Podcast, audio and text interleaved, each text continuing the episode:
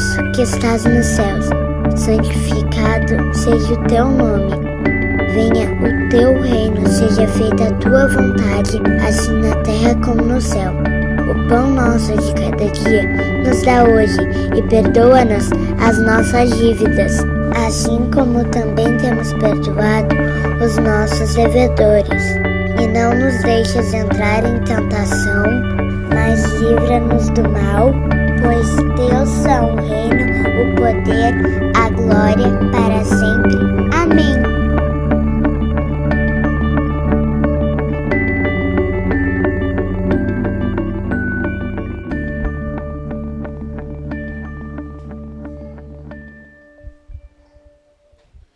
Boa noite, pessoal. Como vocês estão? Felizes com Jesus? Alegres com o Cordeiro de Deus? Então, nós estamos aqui hoje numa série de sermões sobre o Pai Nosso. E é muito importante que ainda com calor ou sem calor, você preste atenção e cultue a Deus com todo o teu ser. Quem passou aqui, congregou com a gente lá na Sertório, naquele calor, acha isso aqui o céu. Quem é que estava lá então? Vamos lá. Pode ver, todo mundo que teve naquela época não saiu da igreja mais. Porque, na verdade, a gente cultuava nos portões do inferno. Te lembra, Mateus? Era tenso o negócio. Era muito quente, né, Priscila? Não sei, acho que a Priscila não ouviu, né? Não, desculpa, não quero atrapalhar aí, pessoal. Eu fiz uma pergunta para ti, mas vai que tu não está prestando atenção aqui. Não, não, tudo bem. A gente espera. Né? Vou fazer pergunta para todo mundo hoje, então, assim, se as pessoas estão prestando atenção. Né? Bom, pessoal, então, meu nome é eu sou um dos pastores dessa igreja, e eu estou com o coração cheio de Deus para pregar para vocês aqui essa noite. Tá liberado aí o negócio aí, ô cabeção? Não? Tá? Tá? Então já. Pessoal, quero que vocês prestem atenção aqui comigo. Posso, pode passar outra já, hein? Por mim? Então tá. Bom, vamos lá. Isso aqui eu ganhei do pastor Silas Campos. E como. É, pessoal, eu preguei. Todas as vezes que eu prego no domingo, depois, quando a fé é reformada, é uma tristeza. Porque eu vejo os caras pregam pra caramba e depois vocês voltam à vida normal de vocês, de ouvir um pregador fraco todo domingo. Não estou fazendo isso para ganhar elogio. É que é verdade mesmo. Então, assim, vamos comigo então? Presta atenção nisso aqui. Eu sei que às vezes os meus sermões são longos e parecem com um. Chá de banco. Né? Tá? Mas é que eu não desejo que você. Todos os meus sermões são bíblicos, por isso são uma. Vamos lá, gente? Pode ficar tranquilo que eu não sou de.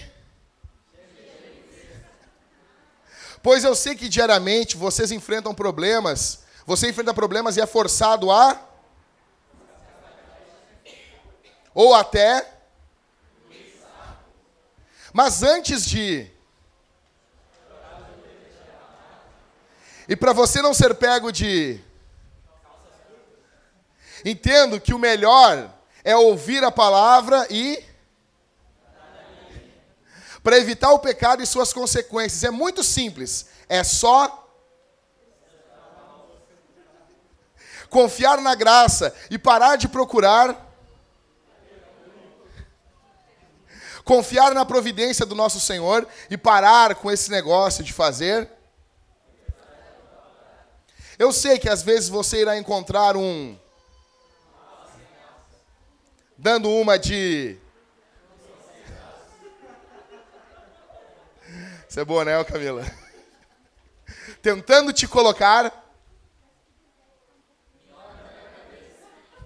Por isso, não fique. Marcando toca. Boa. Fica firme no Senhor. Nem pense em. Sei que às vezes você pensa que tudo não passa de uma mas não fique com. Pois se tratando de ser um bom discípulo de Cristo, você está com. É só tomar o cuidado para não. e muito menos ficar, pois você pode acabar. Meu Deus, que ânimo, hein? E depois vai ficar se sentindo com. Por isso, escute, entenda, creia na palavra de Deus. Obedeça e seja abençoado. Amém? Isso aqui eu ganhei do pastor Silas, no primeiro ano que ele veio aqui pregar aqui em Porto Alegre. Ele disse ao pastor: Eu não tenho como pregar o seu sermão, então me dá, um, me dá esses, essas ferramentas aí. Foi muito bom ouvir ele pregando de novo na conferência da Fé Reformada e eu fiquei muito alegre. Bom, pessoal, quando eu me assumi reformado, porque na verdade eu já eu congregava na Assembleia de Deus e eu lia muito material reformado e estava, na verdade, a minha cabeça era uma bagunça. Mas eu sempre criei que o cristão não perde a salvação, por influência da teologia sistemática do Louis Berkhoff, que eu lia. Então, quando eu, eu, mas quando eu me assumi de vez, eu sou reformado, eu sou calvinista, eu passei por um período meio complicado na minha fé, porque eu pensava que Deus não ligava para as nossas necessidades materiais. Então foi um período terrível. Eu pensava assim, ah, Deus, Deus só está querendo, preocupado, que eu glorifique o nome dele, que eu ore e, o, e, e, e pessoas se convertam ao Evangelho. Deus não está preocupado em momento algum com, com as necessidades que nós estamos passando, com as dificuldades que nós estamos passando. E eu fiquei pensando isso. Vocês estão ouvindo aqui, pessoal? Estão ouvindo? E eu fiquei muitas vezes com isso. Ah, Deus não liga para isso. Na ânsia de fugir daquela realidade neopentecostal, que todo culto, toda a vida cristã é focada no homem, eu fui para um outro extremo.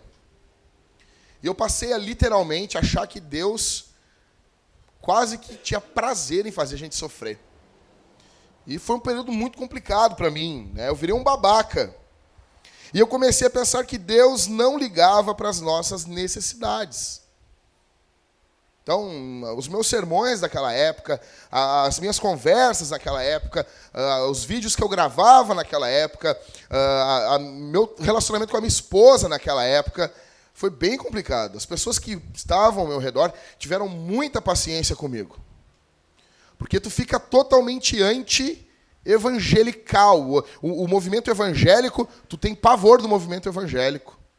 E tu acaba considerando que os caras não são nem teus irmãos. Foi um período muito complicado na minha vida. E eu sei que algumas pessoas passam por isso. Será que foi só eu que passei por isso quando, quando virei reformado? Nenhum de vocês teve crise nenhuma? Teve crise, Mariane? Teve, né, Mariane? Teve, né? Ninguém de vocês teve uma crise assim, meu Deus do céu. E, e, e coisa boa a gente ouvir pregador maduro, né? Tava lá o pastor Silas Campos ontem. Aí está pregando no encontro da fé reformada. Aí ele se vira para a banda que estava cantando lá. Aquela banda. Não, eles cantam muito bem. Mas é bem lentinho. É diferente da nossa realidade, assim, né? E daí ele se vira e disse: Muito bom vocês cantaram aqui. Me lembrou 1979, quando eu vi o Azaf Borba. Eles são da igreja do Azaf, aquele, aquele, aquela banda que cantou.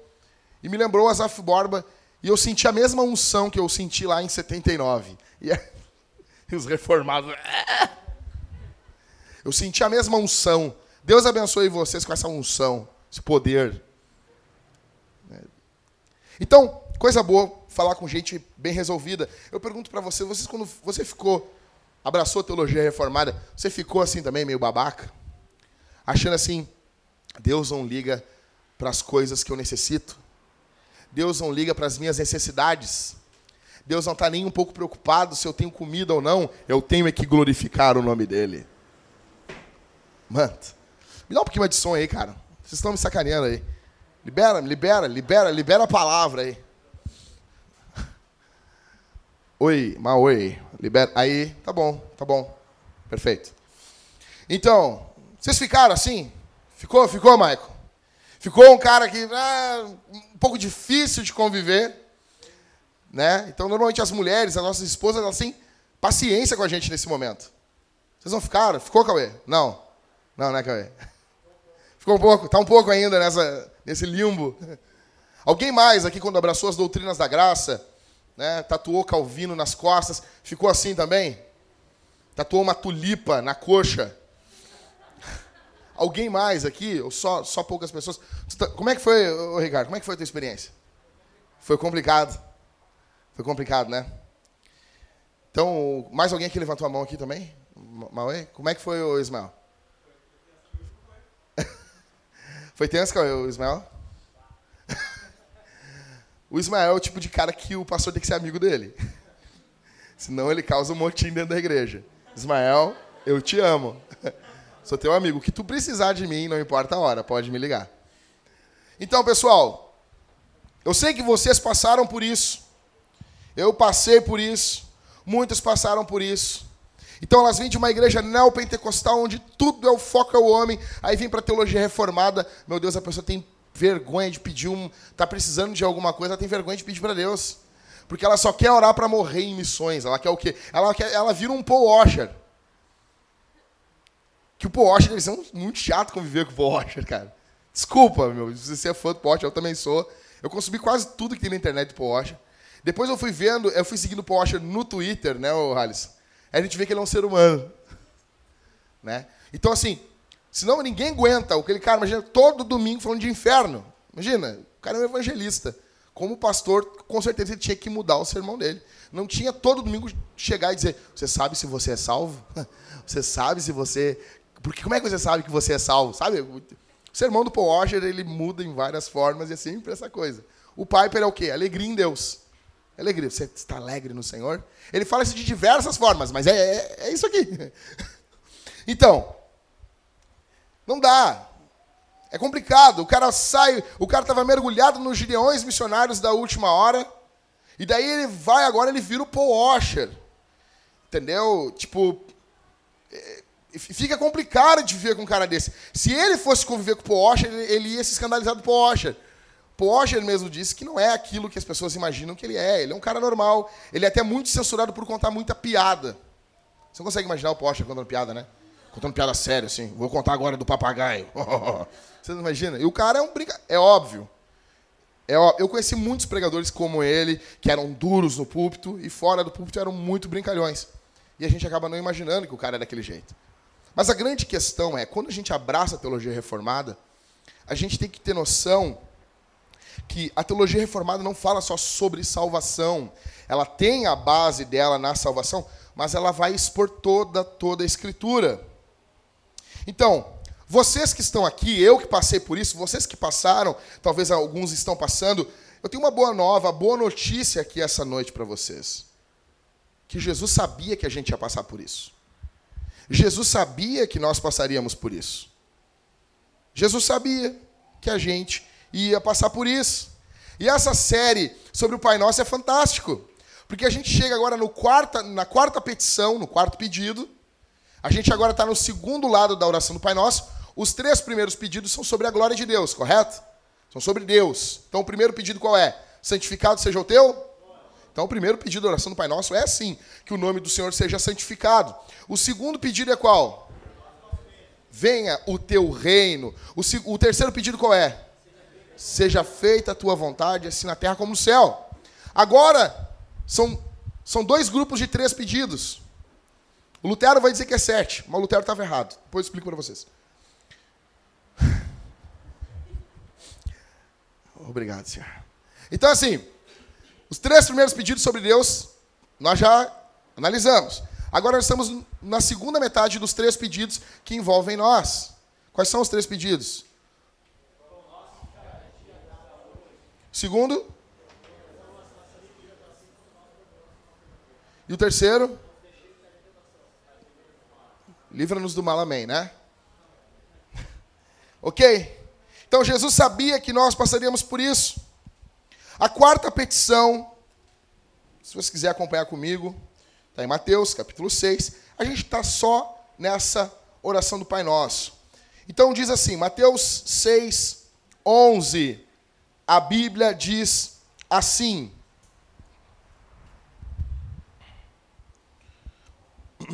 O pão nosso de cada dia nos dá hoje. Então, pessoal, eu tenho duas considerações para fazer com vocês aqui. Antes de entrar no sermão, entrar, mergulhar mesmo no texto. A primeira consideração é o seguinte: esses três próximos pedidos que nós vamos passar a analisar a partir de hoje. Hoje, domingo que vem e no outro domingo, se Deus permitir. Esses próximos três pedidos que começam hoje, segundo Martin Lloyd Jones, e se ele falou é, são as nossas três grandes necessidades. Note isso aí, isso aí é violento. A gente está tão mergulhado no pecado, Mariana, que a gente não sabe nem qual é a nossa grande necessidade. A gente precisa que Deus chegue para nós e diga: Ó, oh, vem cá, vou te explicar. As coisas que tu mais precisa é, é agora. São os, a segunda parte é o pedido 4, 5 e 6 da oração do Pai Nosso. É o que tu mais precisa. Tá? Então, o Lloyd Jones vai dizer que englobam as nossas três grandes necessidades. Jackson, então eu só posso orar pedindo pão? Mas eu tenho problema com glúten, né? Como é que a Mariana vai dizer, vem a pai, dá o pão, o pão nosso, mas tem problema com glúten, né? Mas calma, não... calma que eu vou explicar para vocês. Então, não é que você não pode pedir questões nos pormenores, mas você deve sempre pensar se o que está pedindo cabe, cabe dentro desses três pedidos. Entenderam isso aqui? Não é que você não vai orar por um carro, você não vai orar por uma casa, você não vai orar. Não, não é isso. Mas é tudo que você for pedir, você tem que pensar, cabe dentro do que Jesus me ensinou a pedir? Está dentro dos três pedidos? E eu quero tentar colaborar com você aqui essa noite. Outra coisa, Jesus começa ensinando a gente, Felipe, como? A oração do Pai Nosso é como? Né? Santificado seja o teu? Então, tu pensa o quê? os três pedidos sobre Deus, santificado seja o teu nome, venha o teu reino, seja feita a tua vontade, assim na terra como no céu.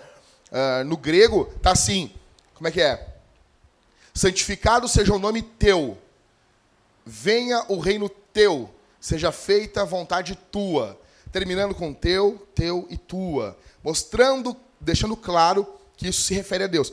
Então, quando a gente pensa que o primeiro pedido sobre nós, qual seria? sobre o nosso espírito, né? É normal. Seguindo uma linha lógica, uma linha, uma. Ó, oh, santificado seja o nome do Senhor. Agora nós vamos começar a orar por nós. Então, qual é o primeiro pedido de oração por nós? Ah, que a gente possa ser santo, né? Seria uma consequência lógica. O, o quarto pedido ser: Senhor, me faz santo. Mas, mas Jesus não. Jesus ele vai direto no pão, na existência. Ele vai direto para falar sobre necessidades humanas. Jesus não começa pela alma, espírito, porém, ele começa, o primeiro pedido dos homens, para os homens orarem por si, é pelas suas necessidades. Jesus começa pelo corpo. Olha bem isso aqui. Teu corpo é algo muito sério. Teu corpo não é brincadeira. Deus não fez para ah, brincar com o teu corpo. Deus não tem raiva do teu corpo. Pelo contrário, nosso corpo faz parte de quem nós somos. Eu discordo do Lewis quando ele diz que nós não somos um corpo que temos uma alma, nós somos uma alma que temos um corpo.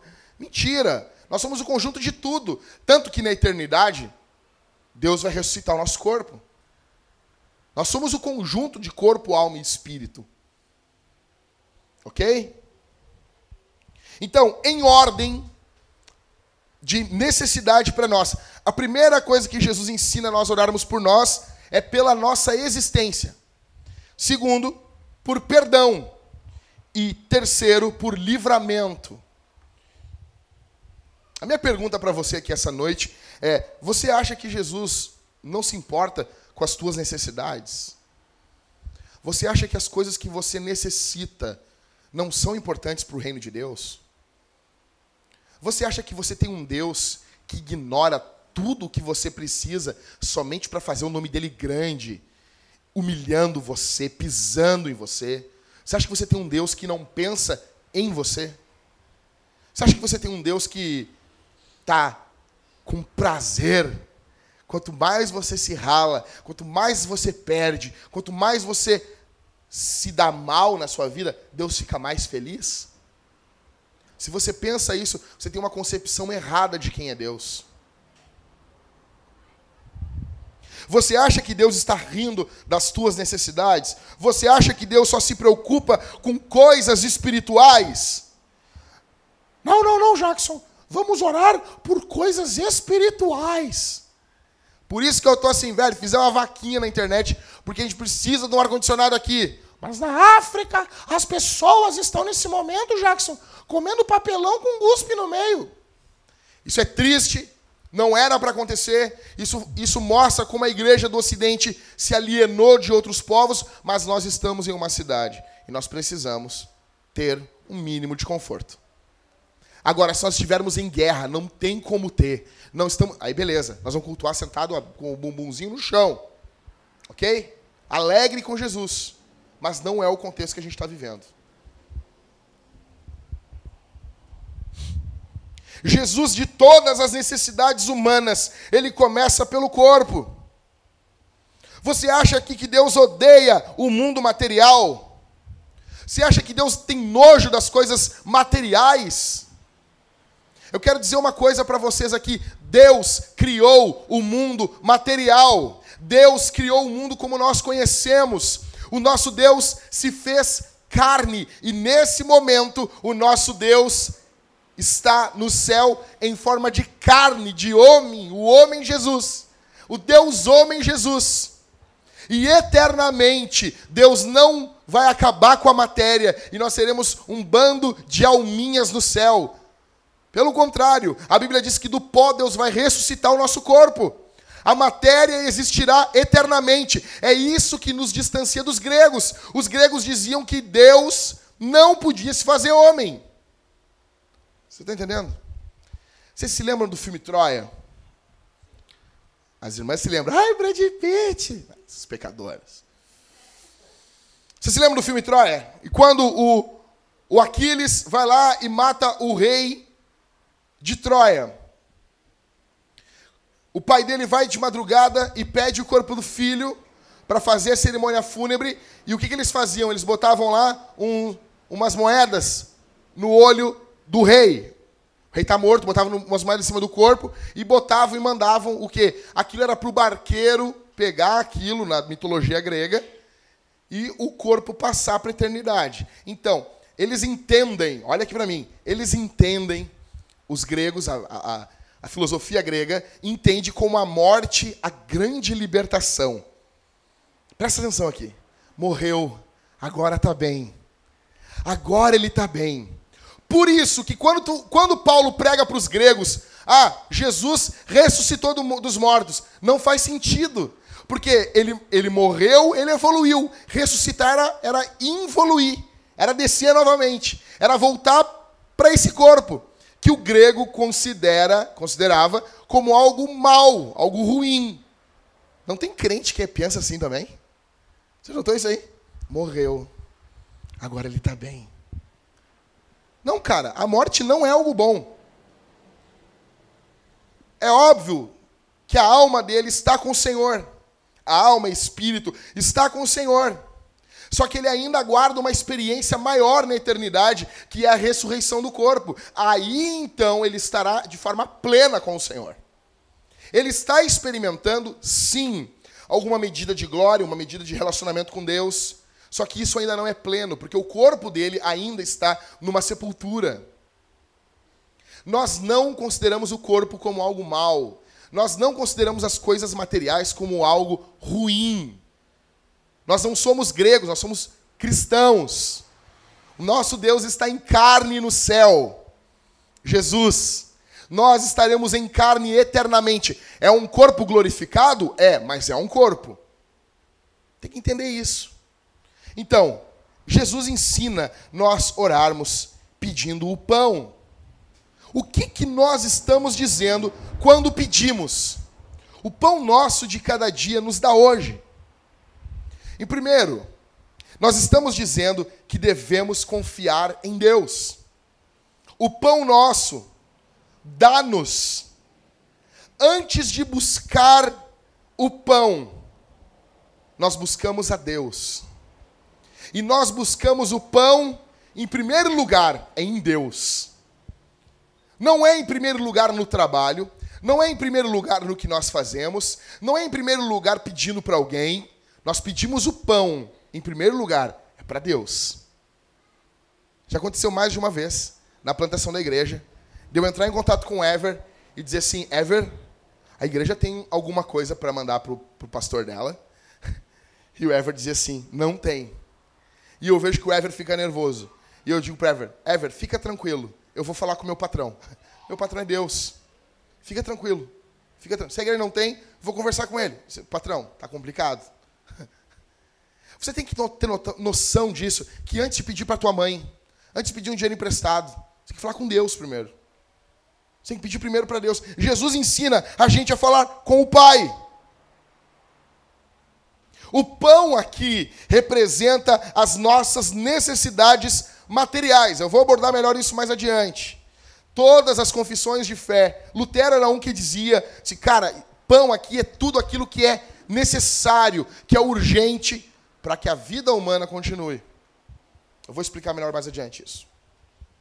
Nós buscamos, você busca, em primeiro lugar, o seu sustento em Deus. Você não busca o seu sustento no trabalho em primeiro lugar. Você não busca as suas necessidades em primeiro lugar em outros lugares. Você busca com Deus. Você busca no Senhor em primeiro lugar. Pai nosso que estás no céu, o pão nosso de cada dia dá-nos hoje. Você está pedindo o pão, as suas necessidades em primeiro lugar. Não é para o teu sogro, para a tua sogra. Em primeiro lugar, não é para os teus amigos. Não é na internet. Em primeiro lugar, é para Deus. Então, em primeiro lugar, devemos confiar em Deus. Estamos com essa petição confessando que, acima de qualquer esforço, as nossas necessidades são supridas por Deus, que é a fonte de todo bem.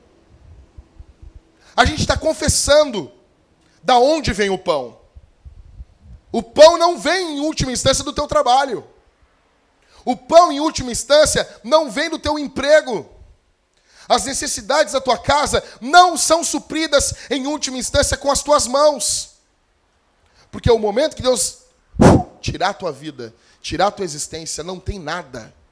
Em última noção, se o Halisson está trabalhando agora, começando a trabalhar com o mecânico, se ele levanta junto ali, pegando um motor, pegando alguma peça com a mão, é porque por baixo da mão dele está a mão do Senhor, levantando aquilo. É o Senhor que faz a gente. É dele que vem a vida, é dele que vem o sustento. Então devemos confiar em Deus. Nós estamos confessando que sem a bênção de Deus, nem o nosso trabalho e os nossos esforços podem nos fazer bem algum. Sabe o que a gente está dizendo? A gente está dizendo isso aqui, ó. Se não for Deus, até o nosso trabalho é maldição. Se não fosse o Senhor, até aquilo que a gente faz não serve de bênção. O teu trabalho só te serve de bênção por causa de Deus. O teu trabalho só é uma bênção por causa de Deus. Se Jesus não estiver conosco, nada faz sentido. Uma coisa que eu noto aqui também é que o pão é de cada dia. A gente não pede assim, Senhor, me dá o pão para um mês aí. Meu Deus, repreende. O pão é de cada dia. Deus provê aquilo que é necessário no momento que você necessita. E não para termos mais do que necessitamos. Deus não quer que a nossa confiança esteja no pão. Deus quer que a nossa confiança esteja no Deus que dá o pão. A tua confiança pode muito bem ficar em algum momento da tua vida no trabalho. Você tem que confiar no Deus que deu o trabalho. Você não pode confiar no pão. Você não pode confiar no homem. Em última instância, a tua confiança está em Deus. O pão nosso de cada dia. A gente não pede pão para uma semana, a gente pede sustento de hoje. Quantas vezes? Começo de plantação de igreja. Quantas vezes? Nós, com as coisas contadas na nossa casa, conta, mas contada demais, velho. Plantando igreja nos primeiros meses todo o dinheiro, minha rescisão toda foi na Vintage, toda, lá do lá da Sertório lá, toda. Saí do emprego, peguei outro, foi todo o dinheiro, foi todo lá, toda a igreja. E a gente com as coisas contadas dentro de casa, chegava uma pessoa nova na igreja e dizia assim, pastor, eu quero ir na tua casa amanhã. O que eu tinha para comer três dias, dava uma numa janta com aquela pessoa ali. O que a gente fazia? Lá estava minha mulher, cozinhando bem feliz. E, cara, nós nunca passamos fome. Tu olha para mim, tu sabe que eu não passo fome, né? Tu nota isso, né? Vocês notam isso, né? Nunca passei, velho. Ah, mas eu passei quando a minha, a minha infância. Eu nunca passei. Eu me lembro, só tinha isso aqui, cara. Só tinha isso aqui. A gente saindo da igreja com 30 reais. 30 reais. 2013. Aí tá uma pessoa vindo para o evangelho e não sei o que. 30 reais era para, olha, era para comprar uma polenta, um guisado e fazer comida para semana toda. Aí a pessoa dizia, pastor, vamos comer um X. Aquela pessoa convida o pastor, o pastor pensa, ela vai pagar, né? Para convidar um pastor, ela vai pagar. Vamos comer. Chega lá na hora, lá não paga. Aí vai uns 30 reais ali, pagando para comer um X. Com a pessoa fala do evangelho, a pessoa chora, estribucha, sai ervilha pelo nariz. Coisa mais linda. Mas o pão nosso é de cada dia. Tem, vai ter amanhã. Então, Jesus, nós devemos confiar em Jesus. Deus não quer que você confie no pão. Deus quer que você confie em Deus que dá o pão. Não coloque sua confiança no pão. Mateus 10, 30 diz: E até mesmo os cabelos da vossa cabeça estão todos contados. Todo o cabelo da nossa cabeça está contado. Uns é mais fácil de contar. Cadê o Marcos? O Marcos não veio hoje ainda. Mas é um pecador, nós temos que disciplinar o Marcos. Está na rua? Então o pecador sou eu, safado. Mas o Marcos está perdendo o cabelo aqui atrás. Está uma tampa aqui, ó. Vocês podem olhar no Marcos aqui. Está uma tampa. O, o, o Ricardo é outro. Os cabelos dos crentes são tudo contado. Do Ricardo é facinho, facinho de Jesus contar os cabelos dele. Ou seja, cara, Deus está cuidando da gente. Sabe lá quando vai tomar banho, lá, aquele monte de cabelo chumaço na tua mão assim? Tu, todas as mulheres pensam, tô com câncer, tá entendendo? Não, cara, não, não. Vai vir aqueles cabelos novos, tu vai parecer um ET com aquilo pra cima, assim, sabe? As mulheres, as mulheres têm uns cabelos novos, assim, louco, que a bachapinha não baixa, sabe? Contra o sol aparece um monte de coisa, sabe? É Deus te dando cabelo novo, fica tranquila. Vocês não estão ficando careca. Mas quando cai, Deus assim, ó, caiu tantos, caiu ali, ó, 13 fios de cabelo da fulana. Deus está cuidando. A Deus sabe até o, a quantidade de cabelo que tem na nossa cabeça, cara. Deus está cuidando da gente. Então, em primeiro lugar, confie em Deus. Onde você tem depositado a tua confiança? Aonde está a tua confiança? Fala a verdade. Está no pão ou está no Deus que dá o pão? Você acha que as suas necessidades devem ser supridas para que sempre sobre. Tipo, não, não, eu quero, ó Deus, eu estou preocupado porque só tem o pão nosso de cada dia. Mas Jesus ensinou a gente a orar pelo pão nosso de cada dia. Senhor, me dá o pão aí para dois meses aí. Não, cara. O povo de Israel estava no, no deserto. Deus dava todo dia de manhã para eles o maná. Era todo dia. Na sexta eles escolhiam para dois, porque no sábado não era para trabalhar. Pelo amor de Deus. Você acha que Deus não considera as suas necessidades importantes? Você entrou aqui essa noite pensando assim: não, eu vou no culto, mas eu vou cultuar um Deus que não se preocupa comigo. Eu vou cultuar um Deus que só quer adoração, só quer glória, só quer tudo para o nome dele, mas é um Deus que não olha as minhas necessidades. Você já pensou isso, minha irmã? Você já se pegou pensando isso? Você já se pegou pecando nisso? Isso é pecado. Isso é pecado. O teu Deus é um Deus bondoso. O teu Deus é um Deus amoroso. Nem tudo no Evangelho é cruz e, e pecado e inferno. O Evangelho também trata de um Deus que supre a necessidade do povo dele. O Evangelho também trata de um Deus que cuida do seu povo, que ama o seu povo. Eu quero dizer uma coisa para você aqui essa noite: Deus te ama. Deus ama você. Deus ama você. Qual o motivo da tua ansiedade aqui essa noite? Você acha que daqui a 10 anos Jesus não vai estar lá cuidando de você? Grande parte da ansiedade das pessoas se dá porque elas imaginam um futuro sem Deus. Elas imaginam um futuro e Jesus não está nesse futuro.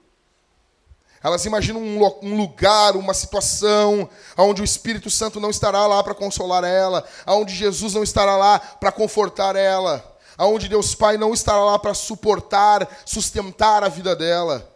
E você imagina um futuro onde Deus não está e você fica depressivo. Então, em primeiro lugar, guarde isso. Jesus está ensinando a gente a confiar em Deus. Segundo, Em segundo lugar, o que Jesus está nos ensinando com esse pedido é que nós devemos amar o nosso próximo. Anota aí. Devemos amar o nosso próximo. Antes de eu entrar nesse ponto, eu quero já deixar uma coisa aberta. Eu já quero tocar o pé na porta e você entender uma coisa. Jesus ensina a gente a orar assim no verso 11: O pão nosso de cada dia nos dá hoje. Olha bem. Deus está dizendo, você tem que glorificar Deus aqui essa noite. Eu vou falar e você vai estar um grito de glória, entendeu? Oh, glória. Jesus está dizendo que o pão é nosso. Você entendeu? Você entendeu isso? Vocês vão pedir, não é um pão que, ó oh, Senhor, me dá o teu pão. Não é isso. Jesus está dizendo, o pão já é de vocês. Já é de vocês. As necessidades de vocês em Deus já estão supridas. O que vocês precisam não é chimia. Jesus não está prometendo para a gente umas frescura, lisa, maionese caseira. Não, ele está dizendo as coisas essenciais da vida para cuidar da tua existência não é luxo, mas as coisas essenciais que causam preocupação na gente. Jesus está dizendo, já é de vocês. Já é. O pão nosso. Olha só. O pão já é nosso. Já é da gente. Isso aqui, isso aqui era para vocês dar um grito. Eu vou falar de novo, cara. Antes de mais nada, glorifiquem a Deus, pois o pão é nosso. Tá meio fraco ainda, né, Cauê? Já foi melhor, né? Isso é uma garantia que Deus vai cuidar da gente. Que tudo que é necessário para que o sirvamos, Deus nos dará. Você pode pedir pão, porque Deus promete pão. Tem noção disso? Você pode pedir. Você deve pedir, porque Deus promete. O pão já é nosso, tudo que a gente necessita para existir nesse mundo, Deus promete para a gente. Pode pedir, deve pedir.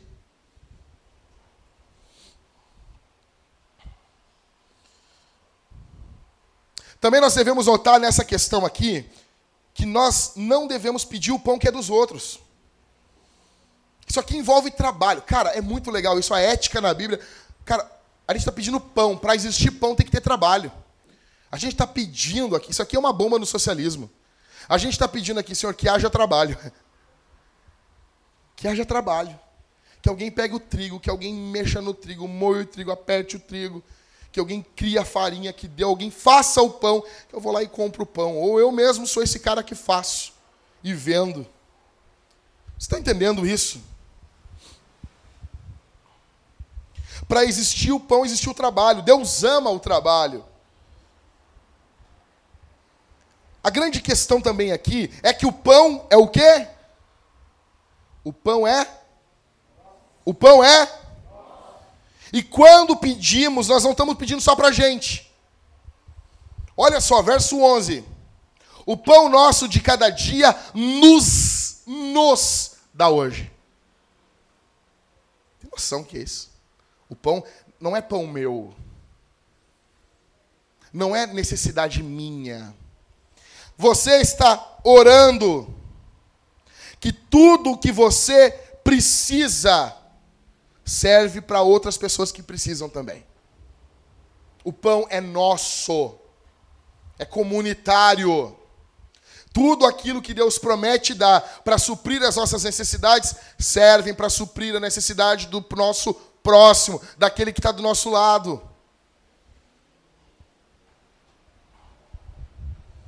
Não é somente o culto que é comunitário, a gente não ora só, ah, Pai Nosso, é também o pão nosso. As nossas posses são comunitárias. Qual é a razão de você não fazer os seus irmãos participantes das suas posses? Por quê? Por que, que os seus irmãos não participam daquilo que você tem? Como é que a gente pode estar aqui? Eu já vi isso muitas vezes. E a gente saber que vai ter um irmão que vai pegar dois ônibus. As pessoas têm carro na igreja. Pode pedir, me ajuda com a gasolina, me ajuda. A EPTC fica louca com isso. what the hell, se dane. Por que, que a gente não cuida uns dos outros? E por que, que aquele que ganha carona também não faz aquele que está dando carona não ficar esperando? Porque o grande problema é assim: nós temos dois, dois extremos na igreja. Ou nós não cuidamos uns dos outros. Ou quando cuidamos, tem gente que se abusa. Olha só, cara. O pão nosso. Tudo o que nós temos, nós devemos fazer os nossos irmãos participantes. Quando Deus provê e lhe dá o que você vinha orando, você tem que entender assim: Deus deu. Você estava pedindo a Deus: Deus, eu preciso de tal coisa, eu preciso. Aí Deus deu. Quando Deus der para você, você tem que pensar uma coisa: Isso aqui não é só para mim, é para mais pessoas. Isso aqui é para abençoar mais gente. Isso aqui, Deus não tem filho preferido. Deus não vai assim, bah, eu vou dar um negócio para o Marco. Não, isso aqui é para o Marco. Isso aqui é tudo para ti. Só Aconteceu um caso muito legal. Eu vou ter que abrir aqui. Chegou os irmãos, mês passado, sempre me dão um rancho, me dão algumas coisas para eu comer, que eles ficam preocupados que eu tenha comida, tem que ter comida. Meu Deus, não pode faltar comida para o Jacques, eu fico muito feliz com isso. Mas mês passado foi demais. Cauê chegou com 12 sabonetes. Eu disse, tá bom, Cauê, eu vou tomar banho. Eu prometo, Cauê. E foi tudo. Os irmãos trouxeram muita coisa. Era muito sabonete, era muita comida, era muita coisa. Era muita coisa lá em casa. Era muita coisa. Mês passado, tá? Não vai te fiando esse mês. mês passado, era muita coisa. Eu nunca vi tanta coisa na minha casa. Um dia, um dia depois, chegou um pastor lá em casa, passando necessidade. Mas necessidade. Na hora, na hora, velho. A Thalita, mãe de todos, disse assim: Deus deu pra gente, pra gente dividir com ele. Cauê, já ficamos só com seis sabonetes. Ele pegou e dividiu no meio. Isso aqui é para vocês. Já levaram embora, feliz a vida, uma caixa cheia de coisa. A gente entendeu. Não pode. Eu não uso tanto sabonete, nem gosto tanto de banho. Isso não pode, isso aqui. Ah, Cauê, perdoa, Cauê, bota um perfume. Eu nem suei com, com uns negócios preto aqui no. Eu dizia pra minha mãe isso aí. Minha mãe, quando a, minha, a maior desgraça do dia, quando ela dizia, vai tomar banho. Por quê? Por quê? Eu nem suei. Negócio preto aqui, preto nos braços, assim, ó. As roscas pretas, assim. Eu nem suei. Nossa. Eu me lembro, cara, quando o cara chegou na nossa casa, com filho, com tudo, faltando um monte de coisa na casa dele, na hora, meu. Na hora, o pão é nosso. Pão nosso de cada dia é nosso, não é só meu. Eu tenho pavor também, eu quero dizer um negócio. Se você ajuda alguém eu estou falando principalmente de ajuda de última hora. Está tá indo para casa lá a Camila, e daí ela vai lá, vai, vai vou levar um negócio porque o Rodrigo está sem nada. Aí para ela, ela comprou lá um entrecô. Aí para o Rodrigo, ela compra um guisado de segunda. Disse, não, Camila. Não. A gente sabe que o Rodrigo é bobo para comida. Não tem problema. Mas a gente dá o que a gente come.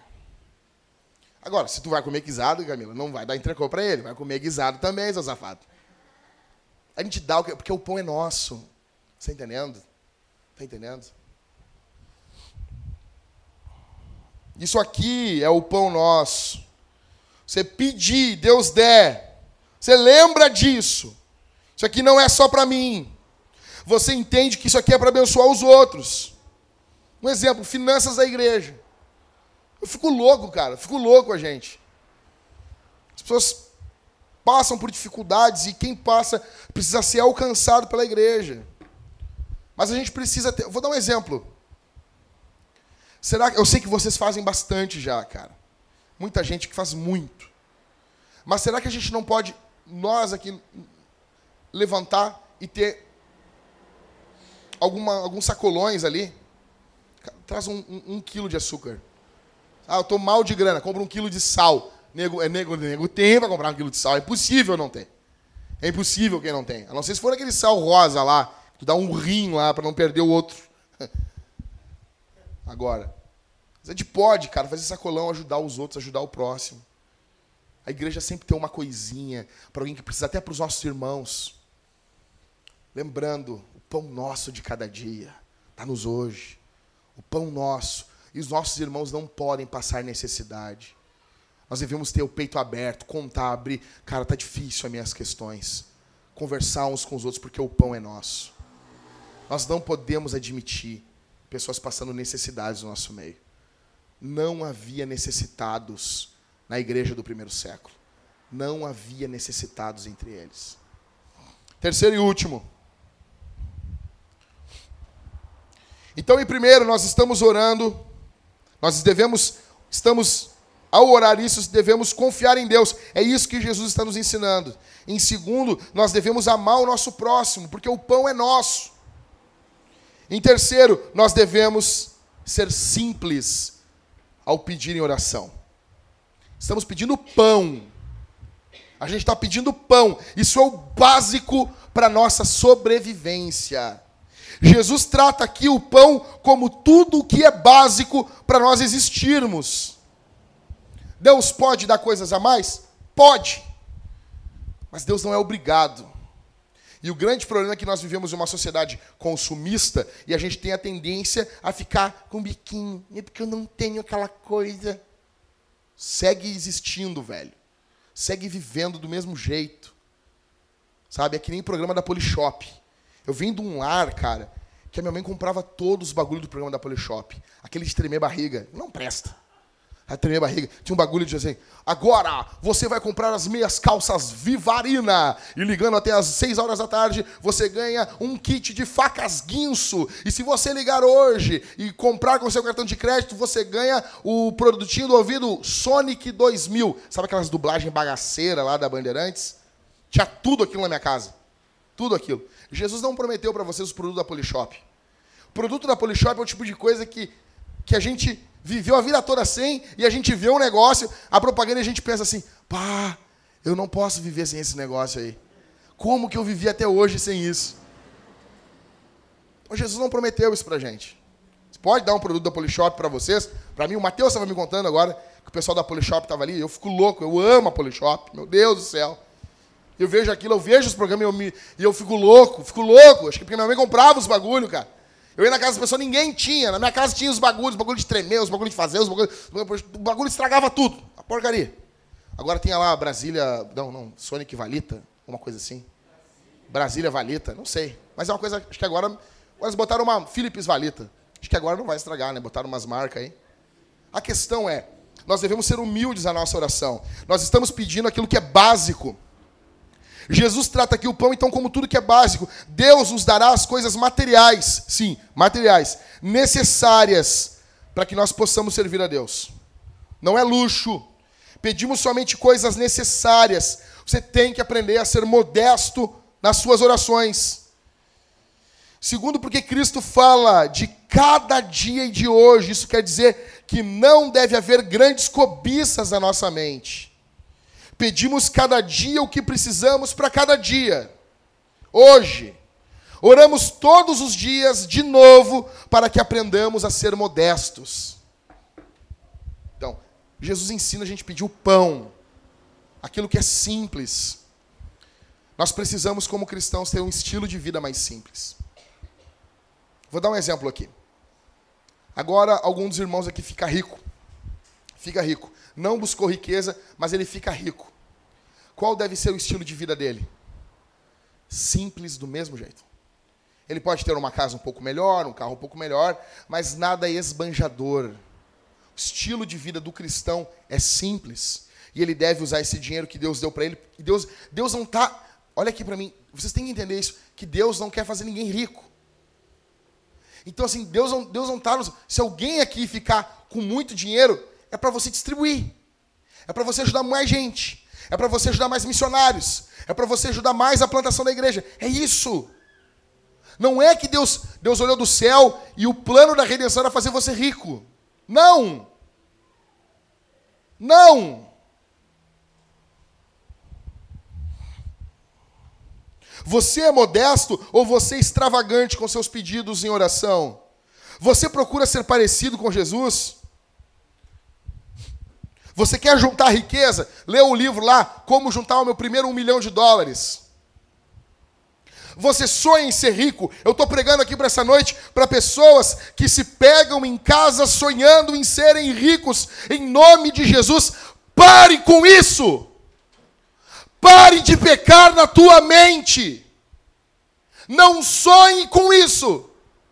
Em nome de Jesus, para você que está fazendo isso, para com isso. Para de sonhar com isso. Você não deve buscar isso. Cristão não busca riqueza. Não busca. Pode acontecer. Pode acontecer de um cristão ficar rico. Ganha uma herança. Foi promovido e ganhou um, um ótimo cargo no trabalho. Isso é uma coisa. Está trabalhando com excelência, trabalhando bem. E isso é uma coisa. Mas ele não está ali só pelo dinheiro, só pela chimia. Ele está ali para glorificar Deus. E veio, Deus abençoou aquele cara, e ele veio a ficar rico. É diferente. É diferente de gente que fica correndo atrás, querendo correndo atrás. Não, eu quero, eu quero isso, eu quero aquilo. Sendo que a Bíblia, Jesus ensina a gente não buscar riquezas. Sabe quando a Bíblia está dizendo assim, olha, não devemos buscar as riquezas? Ela está dizendo exatamente o que ela disse. Exatamente o que ela disse. Não tem uma coisinha que você não entendeu. É exatamente aquilo ali. Sabe quando a Bíblia diz que é mais fácil um camelo passar pelo furo de uma agulha do que o rico entrar no céu? Sabe? Sabe o que é a agulha ali? Agulha é agulha, tá? Para com aquela coisinha que a agulha era um negócio onde passava e aonde o, o, o camelo ia, se abaixava e não. Para com isso, cara. Isso existe. Isso existe. E o camelo não é camelo. Não, eu fico louco com isso, Mike. O camelo aqui não é camelo. A agulha aqui não é agulha. Mas é, daqui a pouco esses caras vão dizer que o céu não é céu, é inferno. Não, não, não, não, não. Pelo amor de Deus. Então assim, para com isso, que o camelo, né, o camelo é uma corda grossa. Pinóia, rapaz. E mesmo que fosse, olha só, as duas interpretações. O camelo é uma corda grossa e tem uma agulha bem pequenininha assim. Digamos que fosse essa, essa papagaiada. Jesus está ensinando que não passa. Ah, mas o ca... Tá, vamos, vamos. Então, o camelo é camelo. Um camelo tem quase a altura desse. Assim, com as, os quatro pés para baixo. Quase a altura disso aqui, cara. É muito grande. É muito grande. Aí tu pega uma agulha. Aí Jesus disse: é mais fácil um, um camelo passar pelo furo de uma agulha do que o rico entrar no céu. Daí depois, logo depois em Lucas ali, a gente vê Jesus ganhando quem? Pregando o evangelho na casa de quem? De Zaqueu. Zaqueu se converteu. E Jesus diz: é impossível para os homens, mas é possível para Deus. Ricos serão salvos? Óbvio que sim. Só que eles têm um grande impedimento, porque nós temos a tendência de confiar nas coisas. É algo muito sério. Então pare de pedir coisas luxuosas. Pare com isso. O pão nosso de cada dia. Ore a Deus para ter uma vida modesta. Você quer ter um carro? Quer, quer ter um carro? Ninguém está dizendo que tem que andar cara de Brasília, velho. Você tem que ter um carro, óbvio, tem que ter um carro bom, um carro. Ora a Deus, busca a Deus. Se o cara, bah, eu tô com meu carro, meu carro me deixa na mão várias vezes. Ora, Deus vai, Deus vai te abençoar. Só que tu não precisa ter uma Hammer. Não precisa, não precisa ter um, uma Mercedes. Sei que todo mundo anda de Mercedes aqui em Porto Alegre, né, meu? Os ônibus aí. Muito ruim essa aí, né? Foi muito ruim.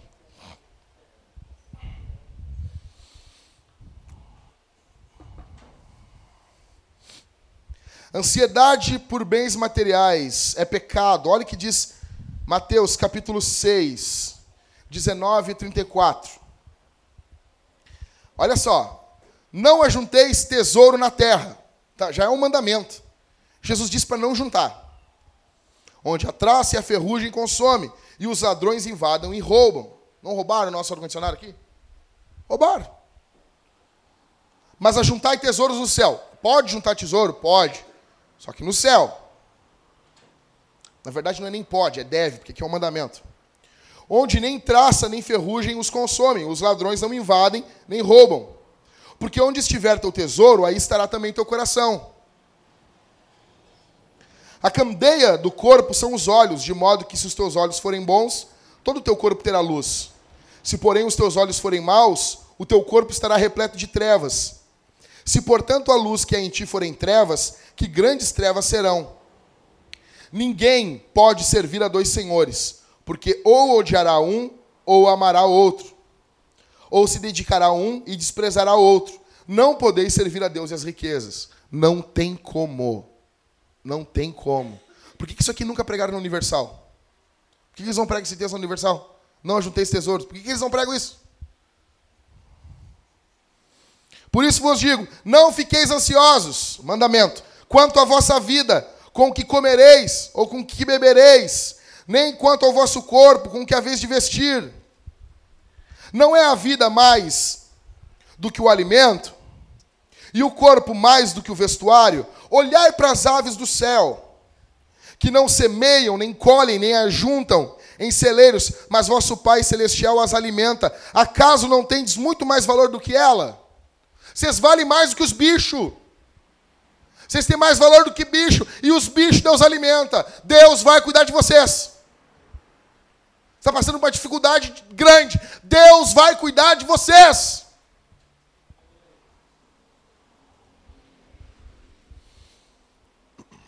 Qual de vós, por, verso 27, por mais ansioso que esteja, pode acrescentar sequer uma hora à duração da sua vida? O que, que a tua ansiedade vai mudar? Vai mudar nada. E por que andais ansiosos quanto que vestir? Olhai como os lírios do campo crescem, e eles não trabalham nem tecem. Mas eu vos digo que nem Salomão em toda a sua glória se vestiu como eles. Se Deus veste assim a planta do campo, que hoje existe e amanhã é jogada no forno, quanto mais a vós, homens de pequena fé? Portanto, de novo Jesus diz isso aqui. Como diz o pastor Wilson, é porque a gente é burro, porque Jesus tem que repetir as coisas para a gente. Não vos inquieteis dizendo que comeremos, que beberemos, com que nos vestiremos. Pois os gentios é que procuram todas essas coisas, e de fato vosso Pai Celestial sabe que precisais de tudo isso. Deus sabe o que vocês precisam. Deus sabe exatamente o que você precisa. Mas buscai primeiro o seu reino e a sua justiça, e todas essas coisas vos serão acrescentadas. Não vos inquieteis pelo dia de amanhã, porque o dia de amanhã trará suas próprias preocupações. Basta cada dia o seu problema ou o seu mal. Busca o reino de Deus. Essas coisas vão ser acrescentadas. Jesus aqui não está prometendo um monte de coisa para vocês. Vai ter nego que não vai ter na faculdade. Não vai. Jesus não prometeu faculdade. Vai ficar com beicinho? Vai ficar cocô? Sabe criança cocô? Fica emburrado assim? Fica cocô? Vai ficar cocô? Vai ficar emburradinho? Nunca vai ter, nunca vai ter casa própria. Nunca, tá, nunca vai ter. Nunca vai ter. Nunca. Imagina, imagina Jesus desce aqui. Tá, o que, que tu quer saber da tua vida? Ah, eu quero saber se eu vou ter casa própria. Nunca vai ter. Fala, qual é a tua pergunta? Fala, imagina Jesus bem assim. Pergunta, pergunta outra coisa. Ah, mas quanto tempo eu tenho de vida? Tem mais dois anos. O que tu quer saber mais? Imagina. Ah, meu Deus. Ah, meu Deus. Mas como que eu vou morrer? Já tá com câncer aí, só, só não sabia antes. Ah, meu Deus. Capaz do cara morrer na hora. Jesus não prometeu nada disso para vocês. Mas Jesus disse: aquilo que é essencial para a existência de vocês, vocês vão ter. Vocês vão ter. A gente tem que parar de ser mimado. É isso. Pão nosso que cada dia nos dá hoje. É pecado viver ansiedade pelos cuidados dessa vida. É pecado você ficar ansioso. É pecado isso. Você precisa abrir mão disso. Você precisa colocar isso nas mãos de Deus. A boa notícia aqui. Essa noite aqui, Jesus morreu por isso morreu na cruz por causa desse pecado, você tem que glorificar Deus por isso. Jesus viveu uma vida sem ansiedade.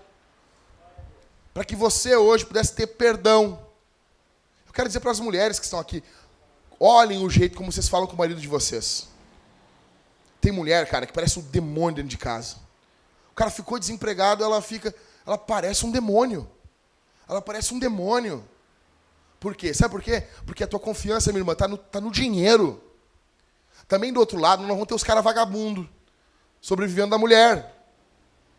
Tem gente cuidando da mulher. Mas nós vamos ter uma mulher que vai pegar e vai cuidar quando fala com o marido. Você pode destruir a vida do teu marido. Em nome de Jesus. Jesus morreu por isso. O Espírito Santo está aqui essa noite e Deus pode mudar a tua vida hoje aqui. Você entrou aqui preocupadíssimo, preocupadíssima como vai ser o teu amanhã. Você está aqui preocupado. Você tá, tem gente que está ouvindo até agora e ainda está preocupado. Confia no Senhor. Confia. Deus faz até mais do que ele prometeu na Bíblia, diversas vezes. Eu, eu arrisco a dizer que para a maior parte das pessoas vem bolo com cereja e tudo. Para alguns poucos que Jesus não dá cereja, porque ele não prometeu cereja e nem glacê. Mas o cuidado dele sempre vem. Uma igreja que vive buscando o pão nosso de cada dia é uma igreja que vai trabalhar em missão. É uma igreja que vai fazer uma diferença enorme no bairro onde ela está inserida. É uma igreja que vai fazer toda a diferença na cidade onde ela está inserida. Porque aquele pão que é dela passa a ser do vizinho, não só dos crentes. Aquele pão que é dela passa a ser das pessoas com necessidades na rua. Você imagina se todos os evangélicos de Porto Alegre, eu digo da grande Porto Alegre, tá? Todos, passassem a olhar o seu dinheiro como um meio para ajudar a cidade. O que, que não poderia acontecer na nossa cidade? Eu digo toda a região metropolitana. O que, que não aconteceria? Nós não precisamos do governo. Nós precisamos de uma igreja viva e pulsante, que estenda a sua mão para o pobre e prega o evangelho a todas as pessoas. Imagine você diante de situações de iminente perda, recorrendo a Deus em oração. Imagine uma igreja, uma igreja que enxerga Deus como o seu mantenedor e não o trabalho em si. O trabalho é um meio que Deus usa, mas é Deus que nos dá.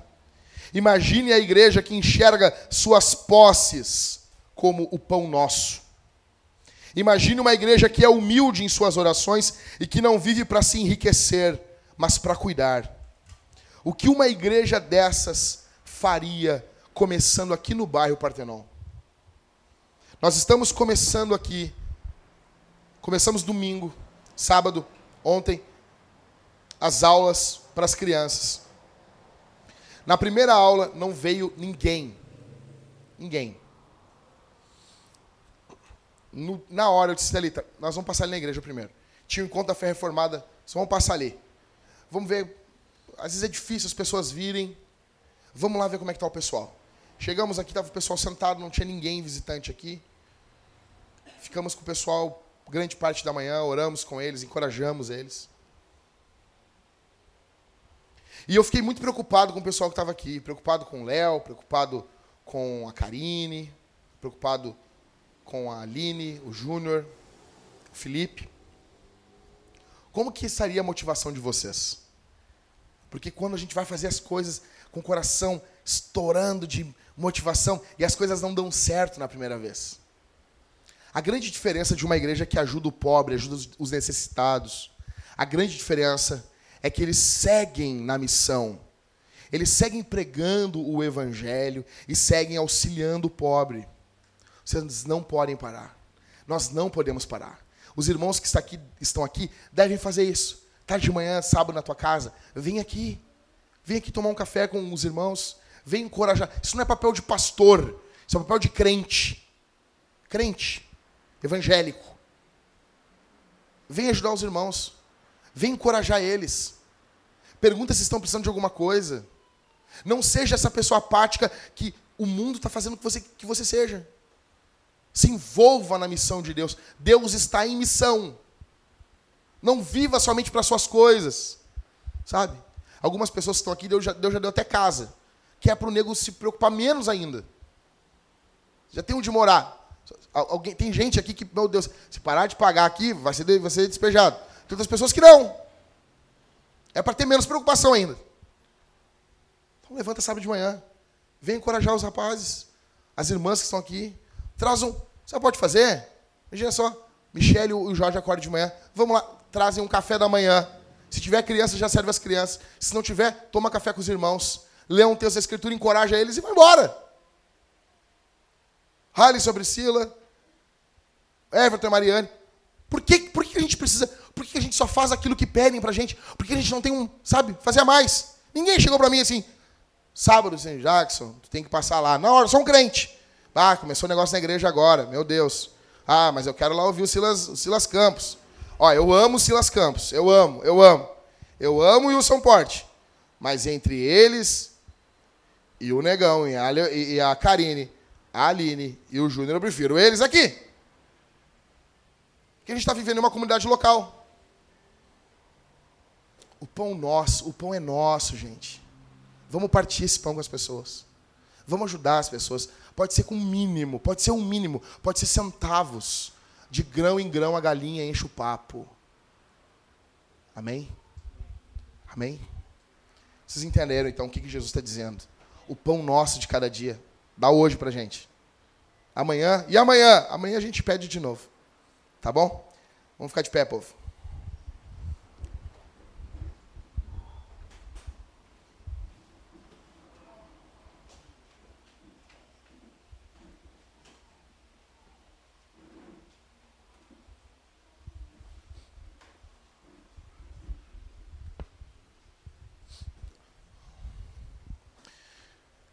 Senhor, obrigado pela tua palavra, obrigado pelo evangelho. Tu és um Deus bondoso, tu és um Deus justo, que cuida dos teus filhos. Que possamos estar focados no Senhor. Que o pão, de fato, seja nosso, não seja somente meu, não seja somente dos meus irmãos, mas o pão seja nosso.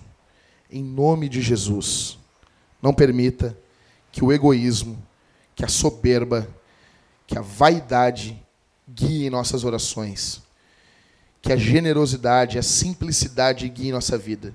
Nos ensine a confiar no Senhor. Nos ensina a depender de Ti, ó Deus. Nos ensina a amar o nosso próximo. E nos ensina a sermos simples.